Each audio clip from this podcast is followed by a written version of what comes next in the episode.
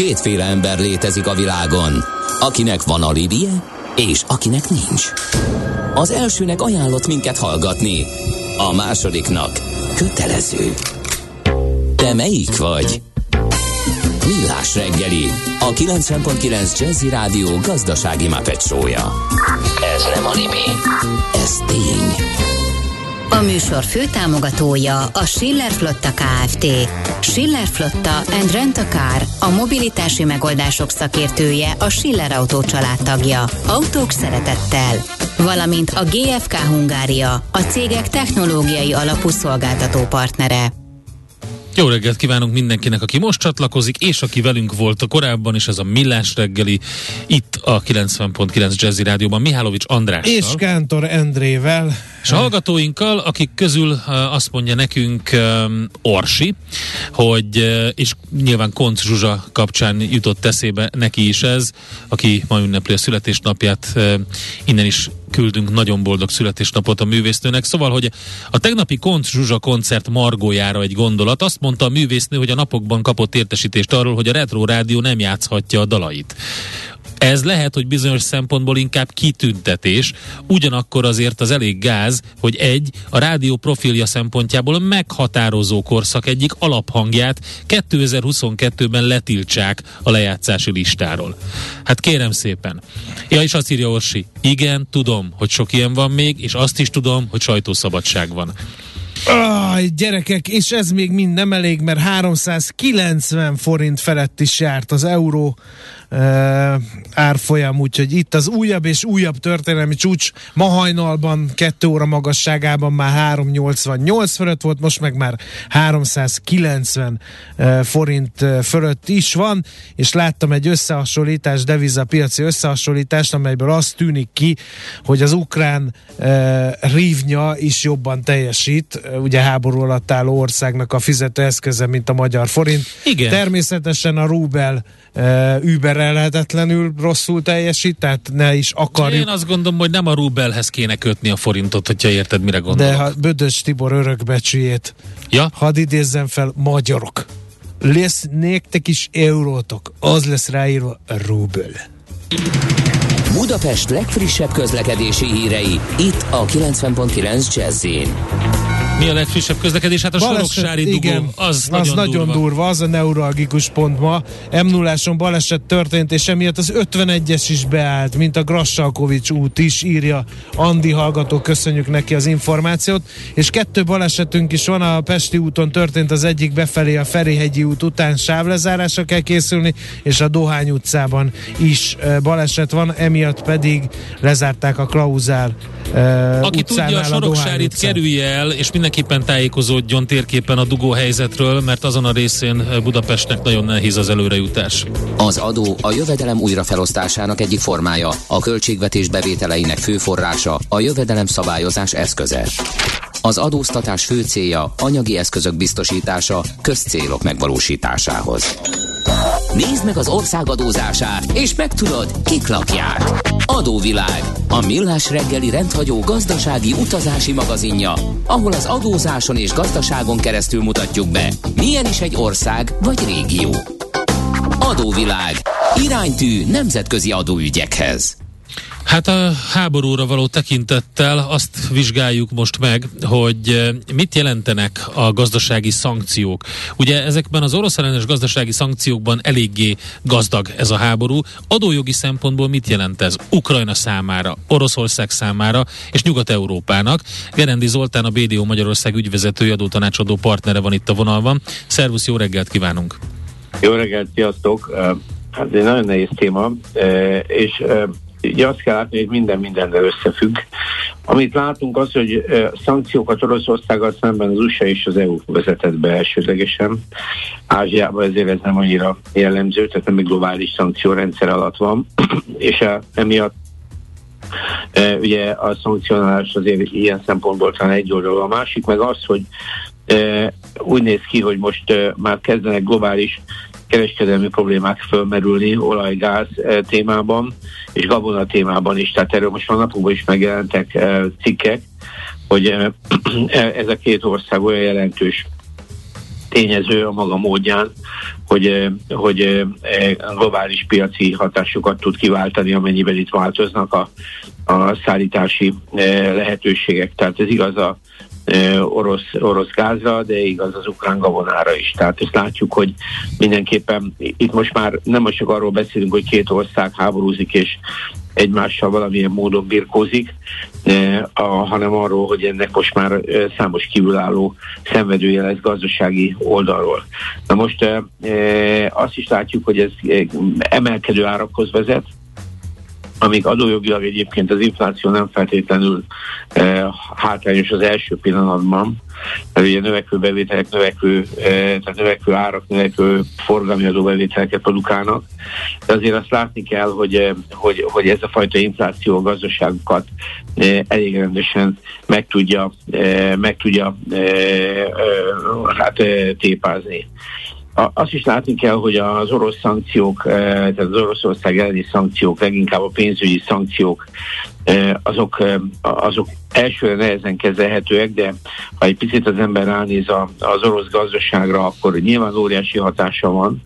Ezt a 2014-es Krim, Krim elfoglalás óta látjuk, akkor már az oroszok végigérték, tehát számomra az egy nehezen felfogadható dolog, hogy ők, akik 2014-ben behúzták a nehezebbik részét, most 2022-ben miért futnak neki még egyszer. Nyilván van ennek egy csomó politikai háttérmagyarázat, amit majd Boton elmond, de gazdaságilag egy biztos, hogy 14-ben ő nekik már egy hasonló időszakuk volt.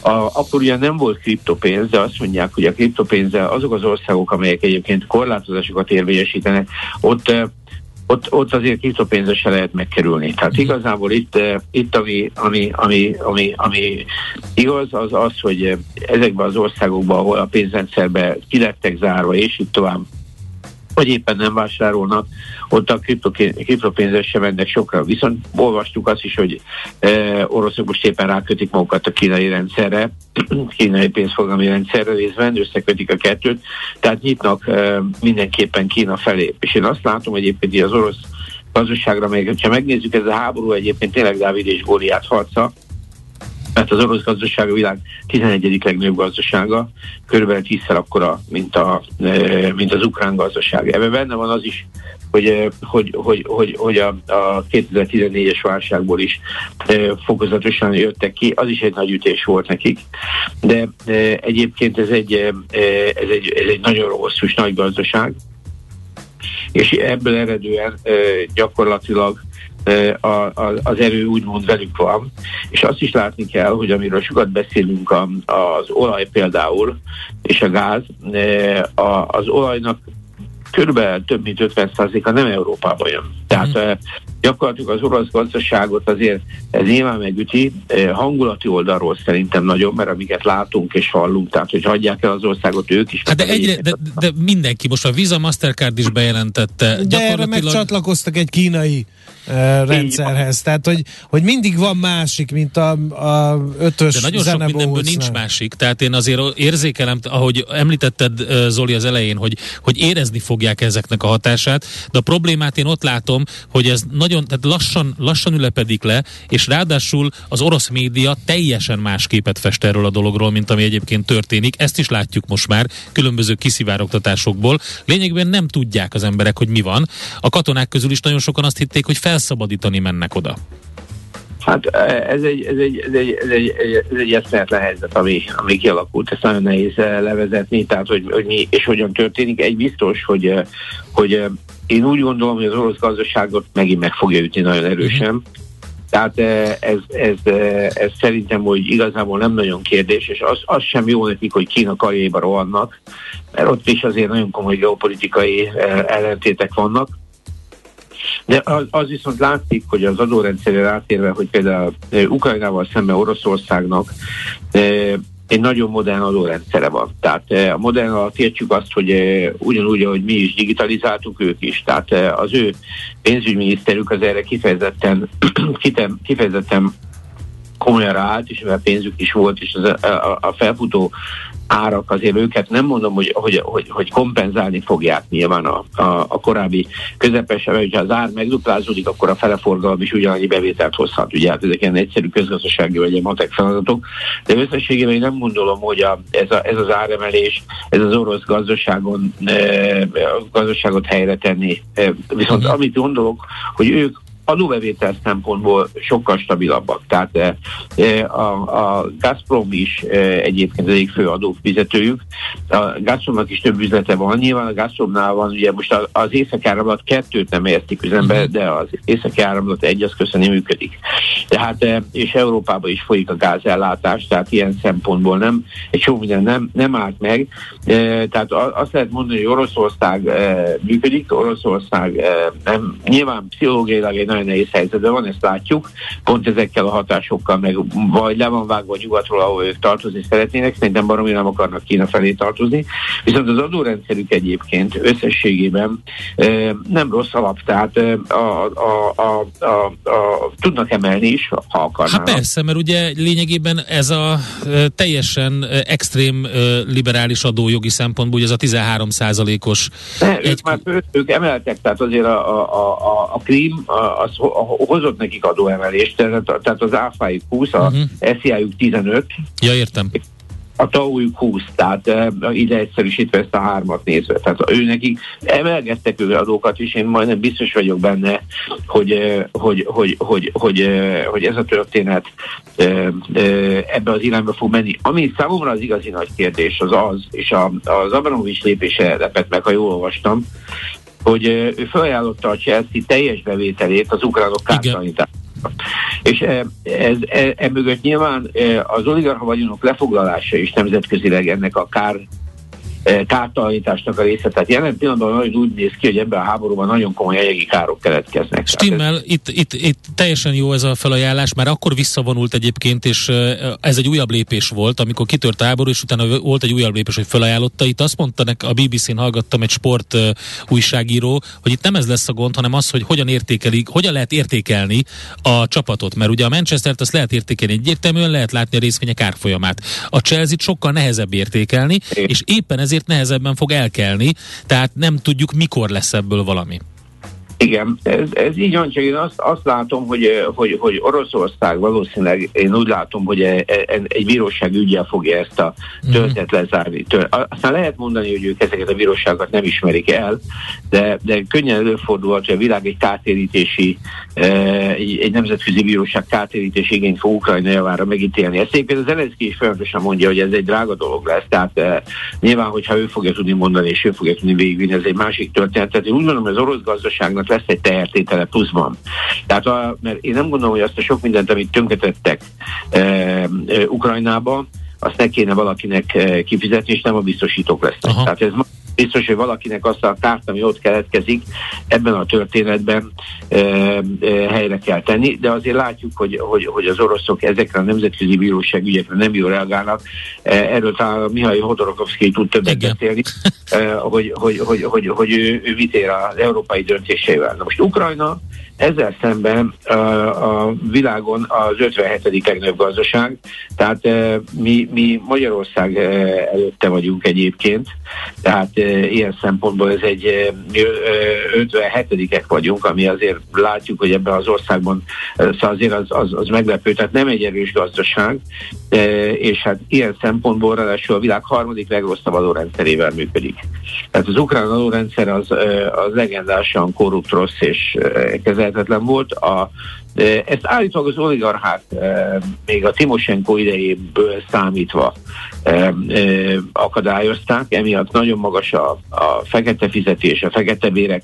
Tehát az ukrán gazdaság az egy nagyon-nagyon nehéz történet. Most azt is látni kell, hogy az energiahordozókban vagy, a, vagy egyáltalán az ásványi kincsekben mindkét ország gazdag, de azért a kettő gazdasága szintén nem érhető, és ami kulcseletekről itt szó van, az például Vasérc, ez a Dombaszi régió, az nagyjából ott van nekik. Tehát, és a, a Vasércben viszont Ukrajna világon nagyon élen van. Tehát gyakorlatilag, hogyha azokat a régiókat lekapcsolják onnan, akkor, akkor, akkor, akkor Oroszországnak a vasét ellátása hosszú évszázadig megint el lesz, meg lesz oldva. És akkor marad a gabona, amivel látjuk, hogy most hát Magyarország is bevezetett egy exporttilalmat, ami nagyon nehéz ugye szimulálni, hogy most akkor mi lesz ennek a hatása. De összességében azt kell, azt kell mondani, hogy Mindkét, mindkét ország nehéz helyzetben van. Az ukránoknak van adóeverési potenciáljuk, mert ugyan az áfájuk nekik is 20%, a tajuk 18 és az esziájuk is 18, aztán vannak változó tételek, de nagyjából ez a három sarokszám. De én úgy gondolom, hogy a, a, a, amíg az orosz rendszer egy precíz és egy jól digitalizált rendszer, addig az ukrán az sehol nincs. Tehát azért ez, ez, ezek az adókulcsok, ezek, ezek azért nehezebben működnek, és főleg most a közigazgatást is még egy kicsit megagyalják, főleg ugye Kievet, mint köz, központot, tehát nagyon nehéz azt látni, hogy hogy megy. Másrészt a meglepő egyébként az, hogy Orosz, Ukrajna 50%-a működik. Uh-huh. Tehát itt, és, és azt mondják, hogy a nyugati rész az, az működik, reméljük a háború nem húzódik oda át. Én nagyon személyesen azt gondolom, hogy most már minden érett arra, hogy megállapodjanak, mert e, nem gondolom gondolom azt, hogy ennek Kiev lerombolásával kéne végződni. Hát már pedig úgy tűnik a reggeli hírek alapján, hogy ez lesz. Minden oldalról azt látják a hírszerzés és a különböző riporterek jelentései alapján, hogy, hogy egyre inkább arra készülődnek, de hát várunk arra nyilván, hogy mi történik. Hát, a, egy biztos, hogy a, már, már az oroszok is a fejüket fogják. Tehát a mhm. Lukoil eh, céges szinten e, ellenzi a háborút, és, és ezzel nincsen egyedül. Tehát e, e, azt látjuk, hogy az oligarchák is most e, teljesen mindegy sorban e, nagyon sok nyilatkozat született meg. Uh-huh. Tehát nagyon-nagyon néz, és nem azért, mert elbuktak egy jachtot Nyugat-Európában. Tehát uh-huh. e, nem hogy ez Hát mondjuk az 600 hát, milliós pár, volt Jó, de akkor is, hát az, az nekik, akkor ne, az nekik azért annyira nem Igen. nagy etvasz, inkább az, hogy ilyen eddig ugye az élet csász császáraiként bármit megtehettek, megvehettek, parádészhattak bárhol, most meg ilyen rájuk égett ez a pária, bérleg, és, és mindenki összesúg a hátuk mögött, és nem szívesen látott vendégek egy csomó Abszolút. helyen, azt szerintem lelkileg még a leggazdagabb embereket is Igen. megterheli, az biztos. Igen, az igazi nehéz ebben az egészben, és az a harmadik pont, hogy ugye látjuk, hogy a két ország mind a kettő problémás, tehát mind a kettőnek, tehát ez a Dávid Góliát mérkőzés azért lehet, hogy a, a, az okori történet szerint zajlik, vagy végződik, nem tudjuk, de egy biztos, hogy mi, mint nézők, meg, meg hát tulajdonképpen valamilyen szinten próbálja az ember ezt a humanitárius válságot is segíteni, így úgy, ahogy céges, céges vagy egyéni oldalról, de de ennek mi fogjuk, a, a világ nagy része fogja a, a, a, a komoly részét viselni. Az inflációval látjuk, hogy hol vannak az olaj és a gázárak, tehát az, az, az, az már egyértelmű. Hát a brutális, a ma, mai emelkedés az 10 százalék a olaj, most, olajban. Na most azért ez egy energiahordozó, és ez, ez, ez egy inflációt fog gerjeszteni, ez egészen biztos. Tehát e, e, én azt gondolom, hogy ez, ez, ez komoly. A gabona az meg beláthatatlan. Tehát az ukránok nem vetnek, és nem fognak tudni aratni, akkor a, az, az ukrán vagy és, és az orosz, az egyiknek lehet, hogy van, de nem tudja exportálni, a másiknak meg nincsen és nem tudja.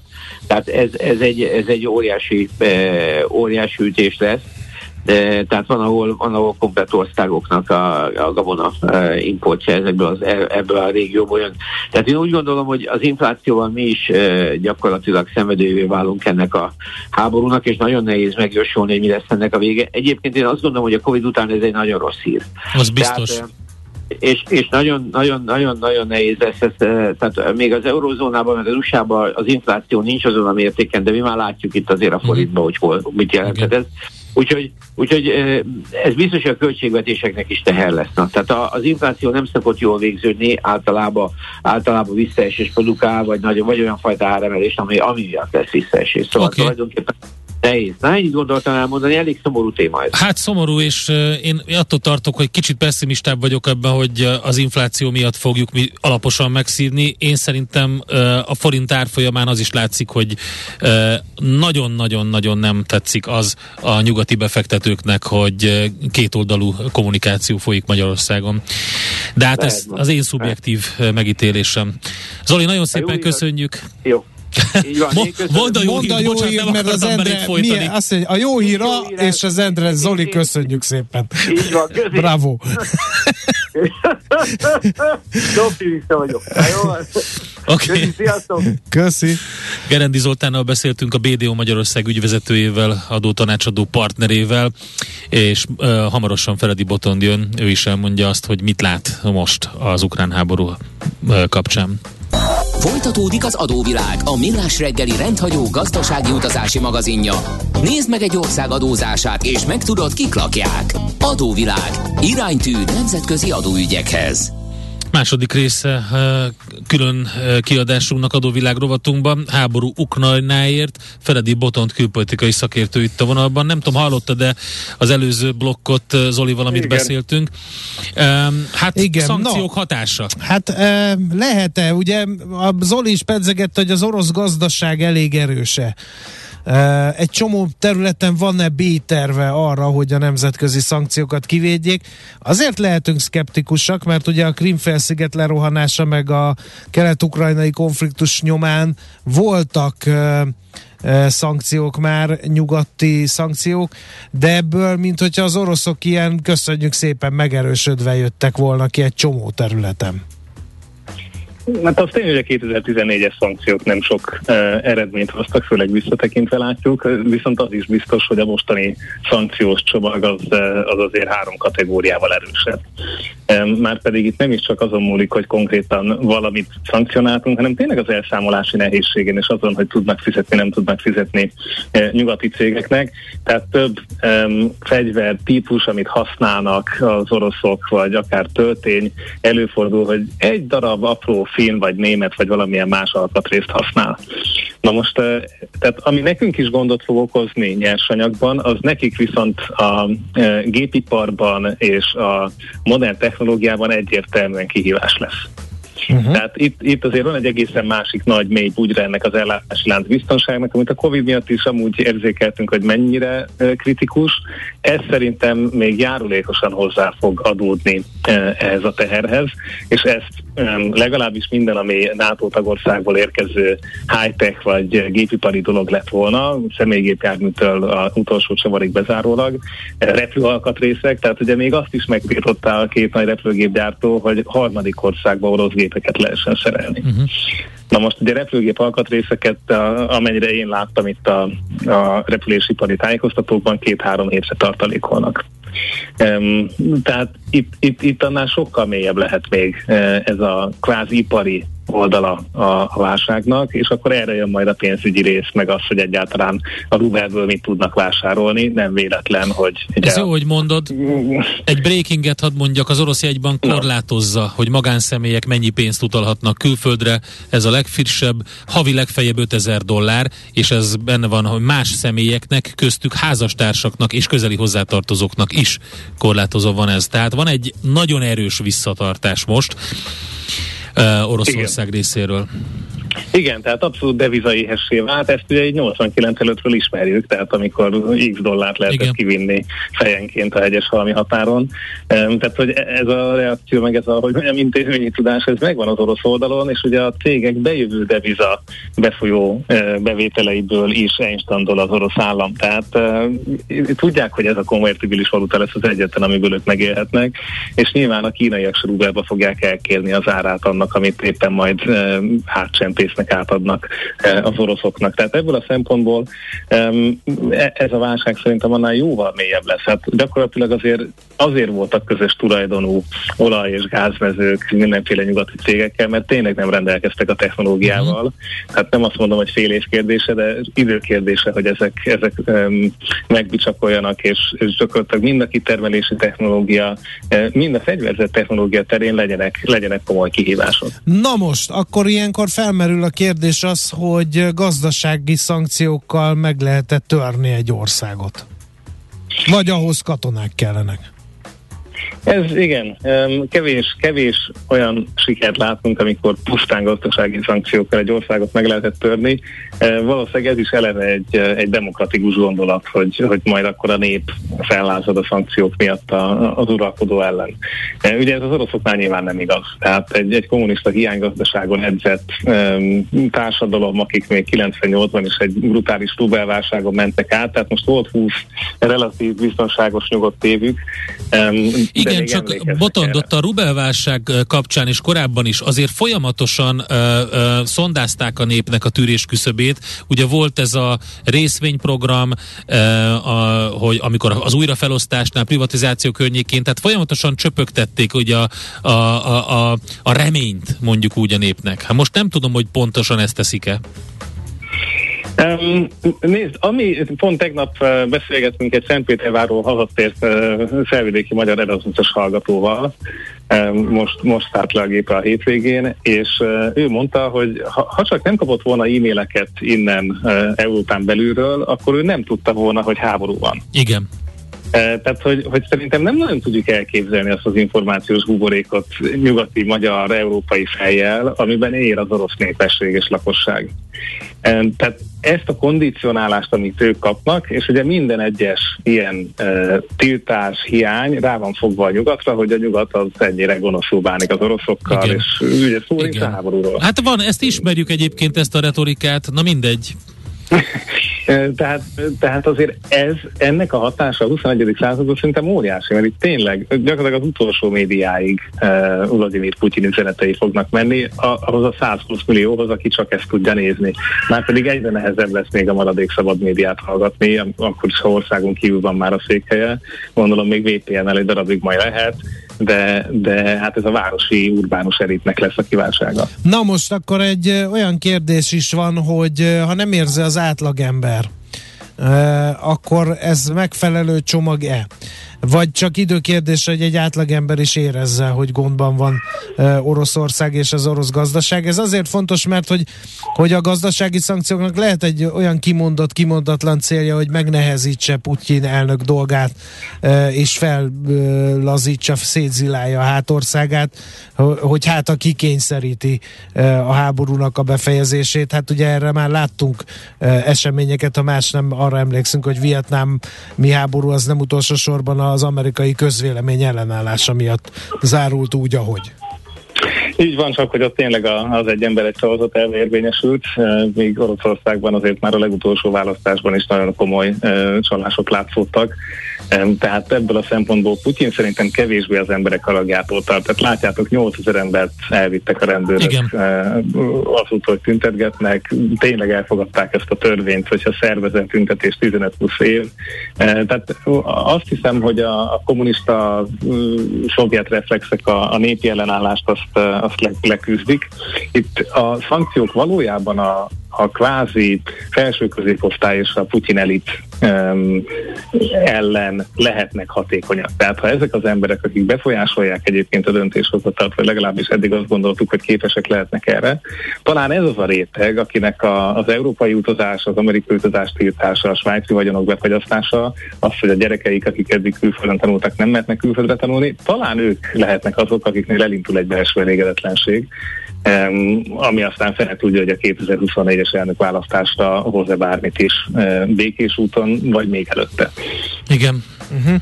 Hát um, igen. De van kérdés, akkor mennyire, ezt tett fel Andrásnak. Igen, utána... mennyire nagyon sokan kérdezik tőlünk mindig, ha szóba kerül az orosz-ukrán konfliktus, hogy mennyire állhat át az ázsiai partnerségre az orosz gazdaság? Hát nézzétek. Hát ha a kínaiak is tudnak például repülőgép alkatrészt gyártani, nem csak az amerikaiak.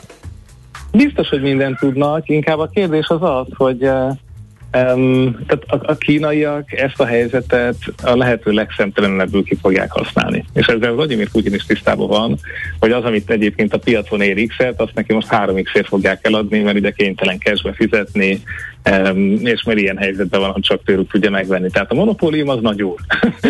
és, és pont a, a kínai államkapitalizmus ezt, ezt ismeri a másik oldalról is, Úgyhogy szerintem ez nem a, nem a hatalmas barátság időszaka lesz. Nyilván eladnak majd olyan dolgokat, amik arra jók, hogy, hogy egy kicsit lehessen um, életben tartani a Putyin rezsimet, lekösse Amerikát, ez az orosz történet, de, de Putyinék és a putyini üzleti elit már korábban is tisztában volt azzal, hogy azért nem egyszerű a kínaiakkal üzletelni. Igen. Tehát ez, ez, ez, ez nem olyan, hogy hopp, ledobunk egy vasutat. Ott, onnan, is érkeztek, onnan is érkeztek jelzések, elég erős jelzések az elmúlt hét héten, úgyhogy... Ráadásul ezzel pontosan, hogy az Ázsiai Fejlesztési Bank és Beruházási Bank is Igen. kivonul Fehér Oroszországból és Oroszországból, ráadásul ezt finanszírozta volna a um, Táveros Szibéria vezeték újabb szakaszát.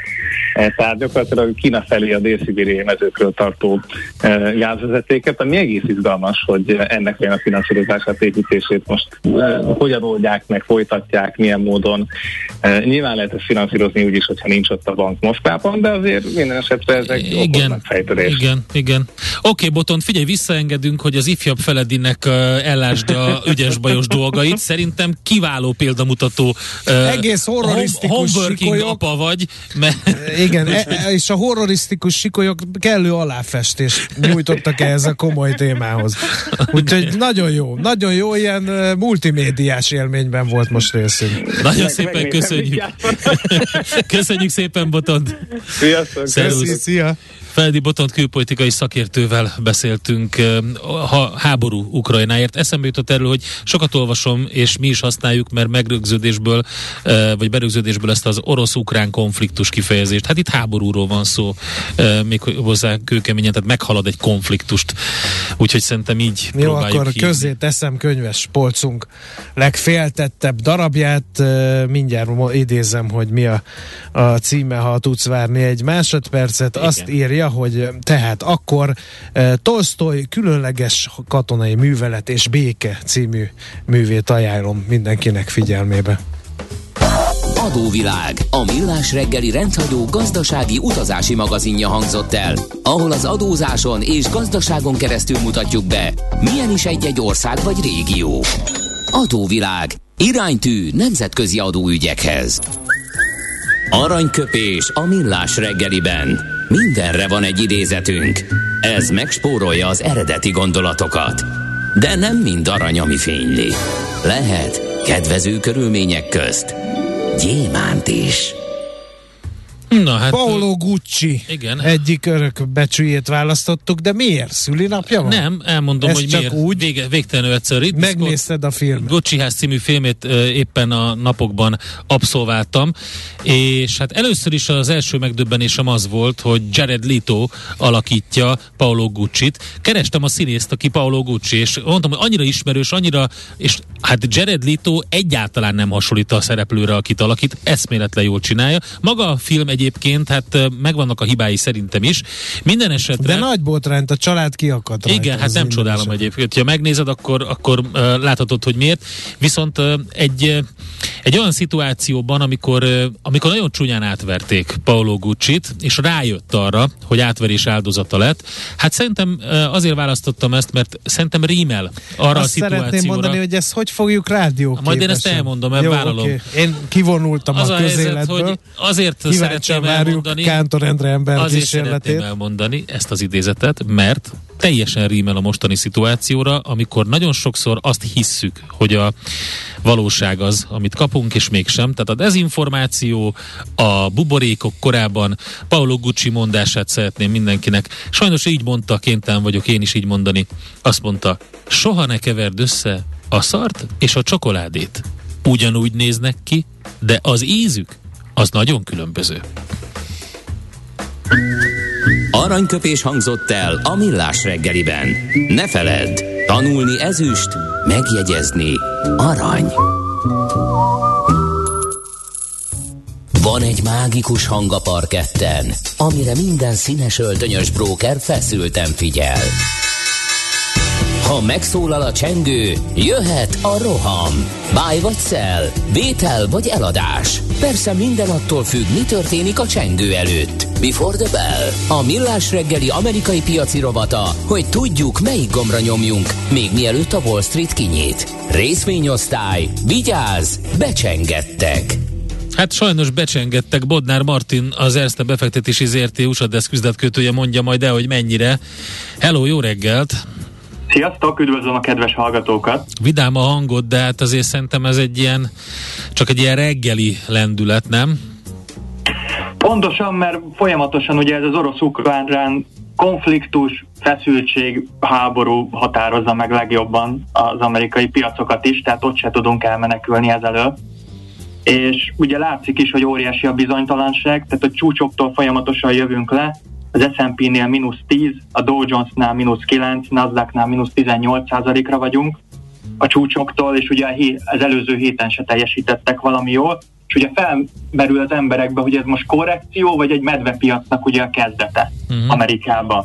És akkor itt van egy nagyon erős, ugye éles uh, határvonal, hogy mi az a korrekció, hogy ugye az általában azt szoktuk hívni, amikor ilyen 10-20%-ra vagyunk a csúcstól, egy olyan esés, egy normális, ez egyébként a normális piaci működésnek egy része, és ez egy rövid távú, ilyen hetes hónapos, tehát pár hét, pár hónapos történet, és általában ilyen mínusz 13,7%-kal kerül lejjebb az S&P egy ilyen korrekciónál, és négy hónap múlva meg már vissza is szokott pattanni. Amit viszont érdemes így megemlíteni, hogy az elmúlt 37 ilyen korrekcióból, tehát a második világháború utántól, 10 átfordult viszont medvepiacá. Tehát, hogy van egy ilyen típusú uh, része is ezeknek a korrekcióknak, hogy át tudnak alakulni egy ilyen hosszú elnyúló uh, dologgá. Uh, viszont a korrekciónál azt szokták mondani, hogy nem érdemes a kereskedési stratégiánkhoz hozzányúlni, ugyanúgy kell mindent csinálni, mint előtte. Viszont hát jó, csak oldal... hogy itt elpárolognak azért elég komoly uh, vagyonok. Igen, mert itt jön a kérdés, hogy ez nem lesz egy medvepiacnak a kezdete. Mert ugye ez egy sokkal hosszabb, 20% fölötti esés, ugye még nem kezdtük elérni ezt index szinten, de hogy ugye ez egy ilyen általában ott egy átlagos medvepiac viszont 15 hónapig tart. És ugye az eleje ez beleférhet az, hogy ez lehet egy medvepiacnak az eleje. Ugye itt viszont érdemes stratégiát váltani. Úgyhogy most nagyon a határon billegünk, és nagyon gondolkodunk. Hát de mi fog akkor hogy... dönteni?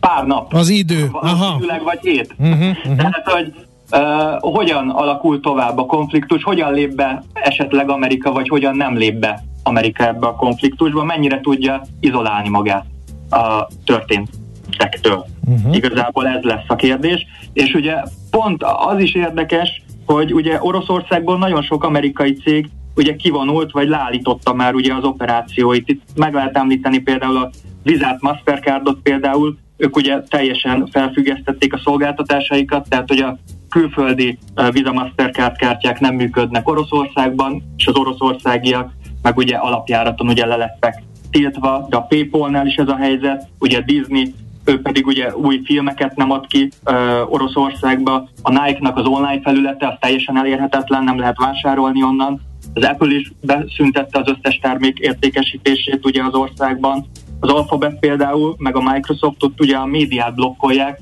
ugye a Microsoft például le is szedte a, a Windows App Store-jából a különböző orosz média appeknek ugye az ikonjait, de például érdekes, hogy vannak olyan cégek, mint a Dell, ő ugye uh, Ukrajnába és Oroszországba is el, uh, nem ad el, ugye biztonsági helyzetre hivatkozva termékeket, illetve a FedEx, UPS is leállította teljesen uh, a szolgáltatásait. Ami viszont megint egy érdekesebb, hogy olyan szektorokban is, mint például az olaj, tehát hogy az Exxon Mobil is ő neki például 4 milliárd dollár értékű piaci kapitalizációja van itt az orosz piacon, és úgy néz ki, hogy ő feláll ebből, és ott hagyja, tehát hogy inkább veszni hagyja ezt a részt. Az majd kiderül itt a részletekben, hogy ez hogy fog pontosan uh, gyakorlatban történni, de azt mondja, hogy inkább ki fog lépni az orosz piacról. És zárójelesen itt meg lehet említeni, hogy nem csak amerikai cégek, hanem még kínai, mint a ByteDance, ugye a TikToknál is, ő is beszüntette a szolgáltatásokat tehát nem lehet livestreamelni Oroszországból. Ugye ez a pénteki orosz elég komoly ugye, törvénynek köszönhető. Igen. Úgyhogy ez is egy nagy kérdés, hogy ezekre a cégekre, tehát hogy ezeknek a cégeknek a bevételeit érinteni fogja ez a kivonulás, viszont még nem láttunk bennük egy óriási esést, mert azért itt a guidance tehát a jövőbe való várakozások módosulni fognak ugye a következő jelentéseknél, úgyhogy ezt is érdemes beleszámolni itt az amerikai gazdaságnak a helyzetébe. Hát nem, nincs, nincs könnyű helyzetben senki közben, mondom, mert ide tartozik, bár nem amerikai piac, de a forint 392-es csúcsot ütött meg. Már megint? Az euróval szemben, úgyhogy nagyon rosszul állunk, és hát nem, nem, nem nagyon látjuk, és igazad van, egy pár nap és különböző jelzések, döntések határozzák majd meg, hogyan megyünk tovább. Hát kitartás nektek, nem, nem vagytok könnyű helyzetben, biztosan Martin. Köszönjük szépen az infókat. Köszönöm én is, sziasztok! Bodnár Martinnal beszéltünk az Erste befektetési ZRT USA Desk üzletkötőjével. Minden attól függ, mi történik a csengő előtt. Before the Bell. A millás reggeli amerikai piaci rovata hangzott el.